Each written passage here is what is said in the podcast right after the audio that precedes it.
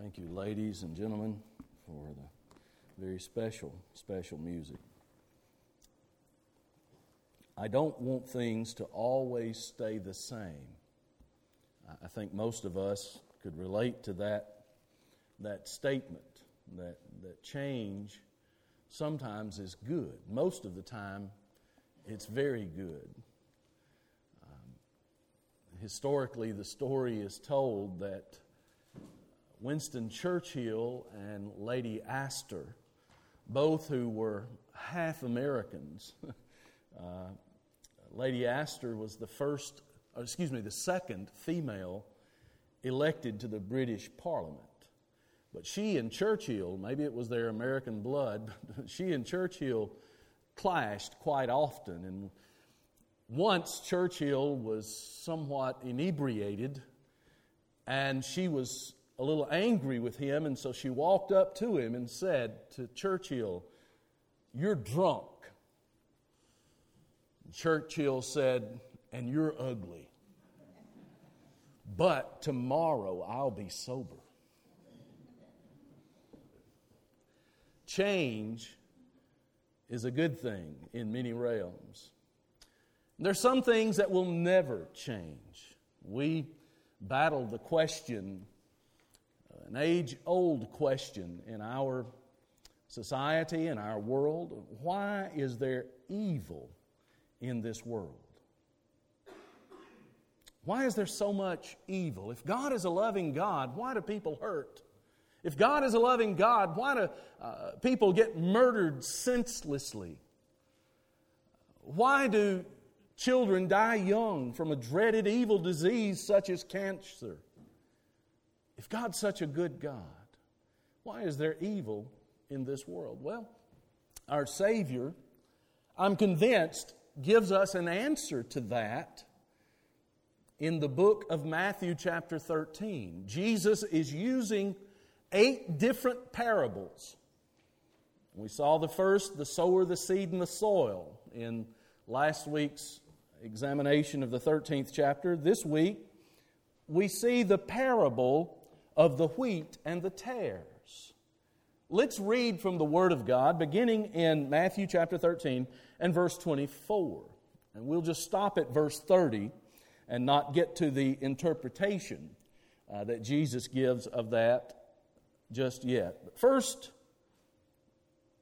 verse 24 another parable he put forth to them, saying, The kingdom of heaven is like a man who sowed good seed in his field. But while men slept, his enemy came and sowed tares among the wheat and went his way. When the grain was, uh, had sprouted and produced a crop, then the tares also appeared. So the servants of the owner came and said to him, Sir, did you not sow good seed in your field? How then does it have tares? He said to them, An enemy has done this. And the servant said to him, Do you want us to go and gather them up? But he said, No, lest while you gather up the tares, you also uproot the wheat with them. Let both grow together until the harvest. And at the time of the harvest, I will say to the reapers, First gather together the tares and bind them in bundles to burn them, but gather the wheat into my barn. What do we take from Jesus' teaching? We said last week that a parable has basically one message, one main point. And so, what do we take from this? I know what many take from this parable a wrong interpretation. Jesus is not teaching about the church, he's speaking about the kingdom. We'll get to that in a few moments to hopefully help you to see and understand that. But what is then the message? Well, I think there's a message of encouragement to us who live in the realm of the kingdom of God, the kingdom of heaven, that even though we are in the kingdom, there is evil to be found at this present time, mixed in. And our encouragement is that it will one day be fully separated from his kingdom at the end of the age. God is keeping score. We see that. And so, Matthew teaches us in, in this gospel, Luke's gospel as well, that the kingdom of God, uh, uh, we've seen from the beginning in our study of Matthew that, that, that the Lord Jesus says the kingdom of God is at hand. And so the kingdom is here. Matthew 12, 28, Jesus said, Surely the kingdom of God has come upon you. And by that he meant to say, or he, he is meaning to say, is near, is at hand, is, is, is in your midst. Luke chapter 17. Uh, uh, Indeed, the kingdom of God is within you or in your midst. And so, if the kingdom of God is in our midst, why is there evil? Why then has evil been allowed to remain? Why does it seem that evil is stronger than ever? Have you ever contemplated that question? It's, it's a philosophical question, but it's a real question. Why is there so much resistance to the king if the kingdom is in our midst? Think about that. Why are they, why would people not bow down before the Lord Jesus Christ? He's a God of grace. He's good. He's loving. He's saving. Why would everyone not bow at His knee? Well, we know the answer to that. There's resistance. And, and, and we see that. And so Jesus speaks a parable that gives us the answer. It teaches us that Jesus is fully aware that evil seems to prevail in this world. And though evil is mixed in the midst of the kingdom, it'll be fully separated from the end. So I want us to look at this parable. And what we've read, the, the first giving of the parable, the Lord gives, I'll call it instruction. He, he speaks instruction to those who would hear, to those who would listen. And, and it's a parable. It was given to the multitudes. Uh, we understand that. And he later gives a interpretation of the parable. I think there's a principle there that, that's really not even a part of this, but if you want to understand God's Word, you can. Come apart from the world uh, and get alone with the Lord Jesus and hear Him as He speaks. That's what the disciples will do at a moment. They met with him privately as well. But Jesus puts forth uh, this parable. The, the, in verse 24, you see the word, the phrase, put forth. It means to, to place near, it means to place beside. That, it was like setting a meal before someone. Jesus gave them instruction, and he speaks to them. And he speaks about that the kingdom of heaven is like a man who sowed good seed in his field. We, we recognize that uh, there, there was a, uh, the sight of a man sowing seed in a field in that culture was not uncommon. They recognized it, and, and Jesus says the kingdom of heaven is like that. He's sowing good seed. He wanted a good crop. And so he sows good seed in the kingdom. He wanted them to take root to be a productive. But then there's something very evil that takes place. Verse 25 While men slept, the enemy, his enemy, came and sowed tares among the wheat. What are tares? Um, scholars tell us that it's a reference to a darnel uh, that was that's even to this day is found in the Middle East. It's a weed uh, prevalent in that day, and it looked very much like wheat uh, when, when it sprouted up, and it even appeared to have an ear on it, like a, a wheat kernel might, might grow as it develops and such. And, and, and really, you couldn't tell a difference between them until they both had become ripe. And so it wasn't something you could just, just harvest right away and get rid of the tares. But the tares were most definitely not wheat.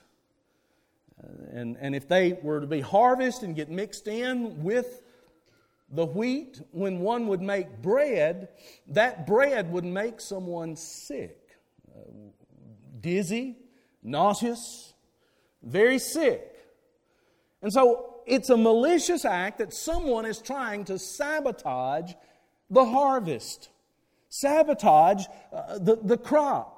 And look what's asked. The, verse 27. So the servants of the owner came and said to him, Sir, did you not sow good seed in your field? It's a rhetorical question. They knew he had. They understood that, that Jesus, or, or, or rather, that the, the owner of the field had sowed good seed, proper seed. How then does it have tares? Just how did this happen? That's what they're asking. You planted good seed. Just pause for a moment. And, and if Jesus' kingdom has come into this world, then how is it that evil has sprouted up in the midst, among it? Is there a problem with the seed? Is there a problem with, with those that are wheat? Why is there so much harm done, and many times done in the name of Christ?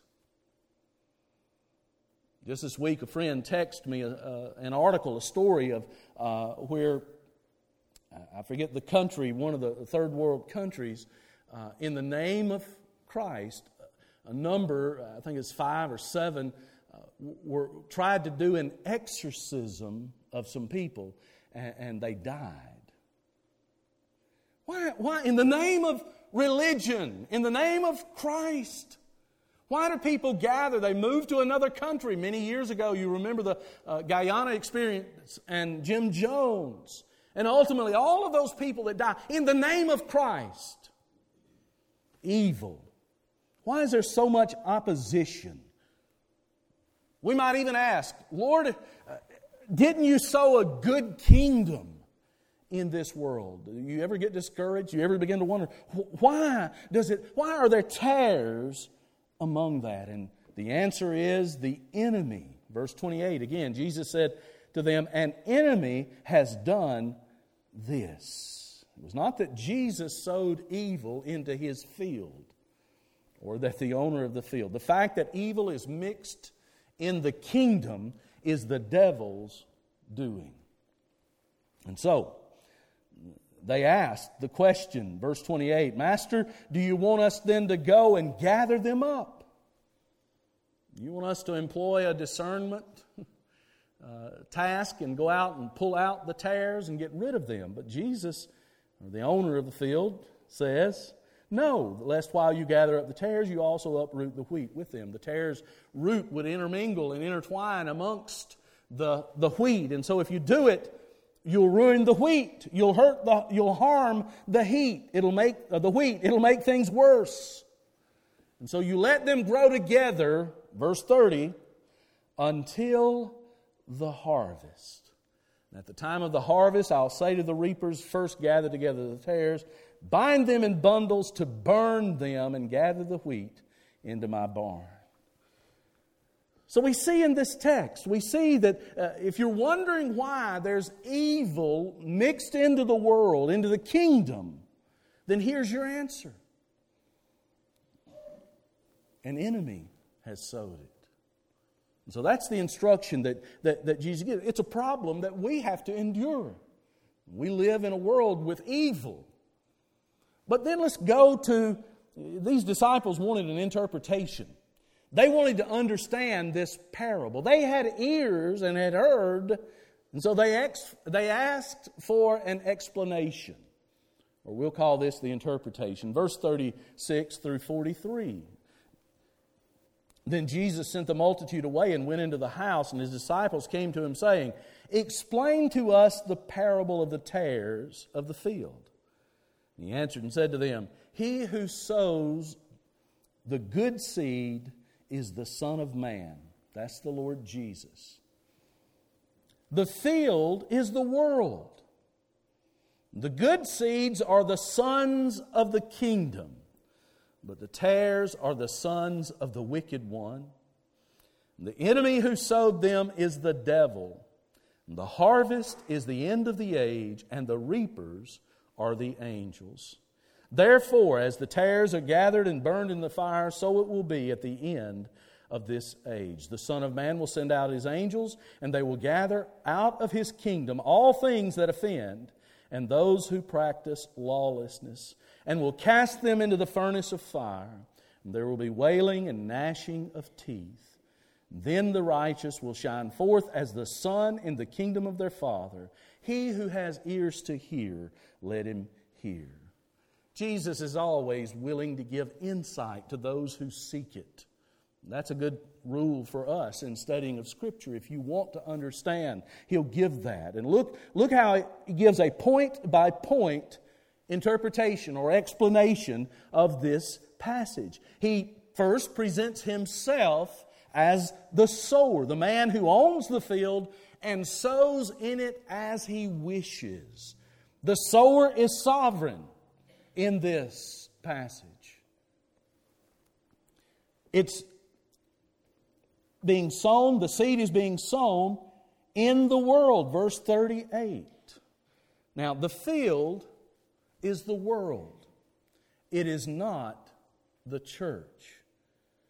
A lot of people read this parable and they bring the interpretation that there are tares among the wheat. In other words, it's their way of saying there are lost people in the church. And somehow or another, then they begin to say, we need to get rid of the tares in the wheat. There are famous evangelists that have made uh, a lifetime out of going into churches and preaching this parable and this message and, and, and saying, uh, Are you a tare among the wheat? And, and. I'm not saying there's not lost people among the church fellowship, but that's not the interpretation of this parable. That's not what Jesus is saying. Um, so, so we, we need to make that. The world is the realm of human life and activity. That's where the seeds are sown, in the world, the realm of human life and act, activity. Now, uh, notice the seed represents people in this parable. He said he sowed good seed. There are basically two kinds of seed uh, there's bad seed, there's good seed. He's pointing out that what was sown or what was the people he's speaking of are the good people. The good seeds are the sons of the kingdom, verse 38. The tares are the sons of the wicked one. They are under the devil's sway. They do not understand the Savior's word. They do not follow him. They do not trust him. They're lost. They openly oppose him and fight against his kingdom's spread. So that's what he's talking about. Now, the devil is the one who sows the sons of the wicked one. That, that wicked one compared as tares to mix and mingle among Christ's good seed. Now, who are the reapers? They're not the sons of the kingdom, the reapers are angels. And so he's talking about an event that will take place, the time's given here, at the end of the age. The harvest, verse 39. It doesn't speak of the end of the world, but the end of the age. Uh, in, in the history of this, this world, it's a time of judgment. Uh, it takes us to that angelic announcement in Revelation chapter 11 and verse 15. It says, The kingdoms of this world have become the kingdoms of our Lord and of his Christ, and he shall reign forever and ever. So we embrace that. We understand the, uh, the interpretation of this. Uh, for a time, then, what must we do? We must endure in this evil world. Why? Because we win.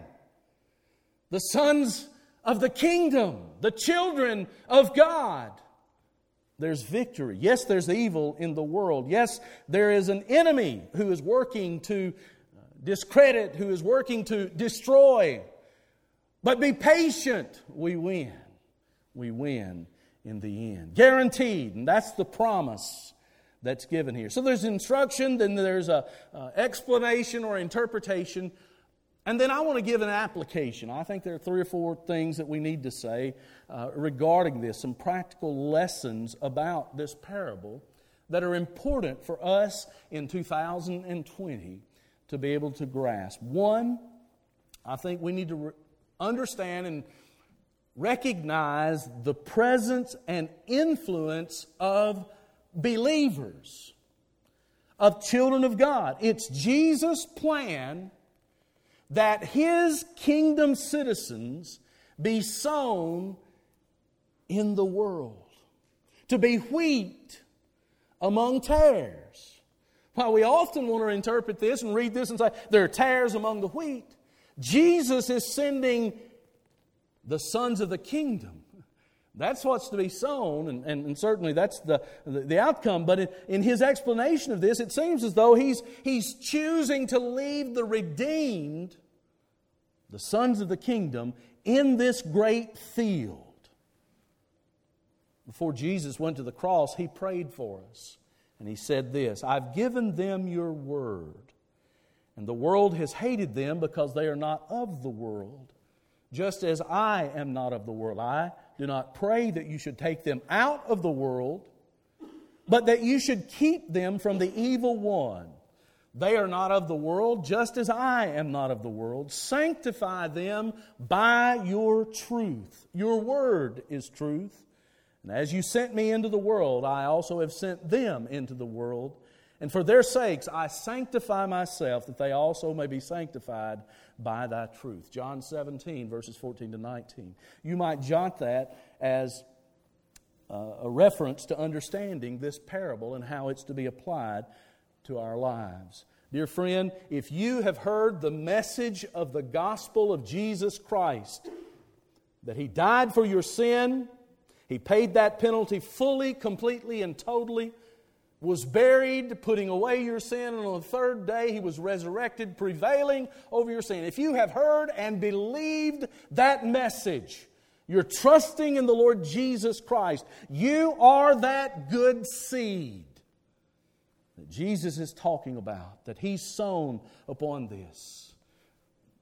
And I hope you're thrilled with a sense of greatness of your vital importance of what God has placed you here to do. He didn't leave us in this world for a purpose to be wheat among the tares. Then why didn't He just take us out the moment we are saved? You have great value, brother, sister in Christ. You have great value. And so there's much to be said about the, the presence and influence of believers in this world. But also, something needs to be said about the presence of evil in this world. As, as long as Jesus' kingdom grows in the world, the devil will ensure that evil will be present. We're not to throw up our hands and give up. There are tares among the wheat. We realize the devil has everything at stake in seeking to frustrate the sons of the kingdom, to frustrate the owner of the field, the Lord Himself. But we know our sovereign Lord cannot be frustrated in His purpose to redeem, in His purpose to ransom, in His purpose for this world to reveal Him and His glory, the redeemed of this world. I think there are unbelieving and malicious people who, under the inspiration of the devil, uh, they, they want to cause professing believers or Christians to, to doubt. They want to persuade them to dabble in sin. They're tares. They may even look like the wheat. But the, the presence of evil in the world should not sway us because our Lord is victor. He permits evil. Verses 28 and 29 of this passage. Uh, the servants came to, to offer to gather up the tares, and what did the owner of the field say? No. Our Lord permits evil. It's not our role to remove evil from the world. Now, yes, we're to be salt and light. Matthew chapter 5, in the Sermon on the Mount, we know that we are to be salt that, that, that preserves and uh, uh, that gives flavor to this world. We're to be light that pierces the darkness. We're to be all of that. But we do it with knowledge that there is evil in this world, and our role isn't to remove it. Now, in the church, that's a different thing. Okay? But it's a very important part of our duty sons of the kingdom, children of the kingdom, that we are salt and light. We need to remember that evil will always be present in this world. If you joined us in our study of Revelation, through that you see what a world we live in and how it's going to increase when saints are taken out. But it is not our ability to be able to take evil and destroy it. So there are wheat among the tares, there are tares among the wheat. I think this parable as well speaks to the patience of believers. We are to patiently persevere in faith and obedience until that day when Jesus Himself orders the complete removal. He said, The angels will gather up the tares and will bind them, bundle them, and they will be judged. They will be burned.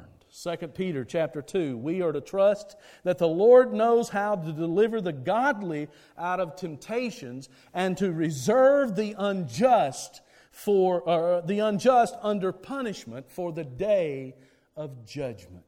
Our Lord knows how to do that. He is the great landowner.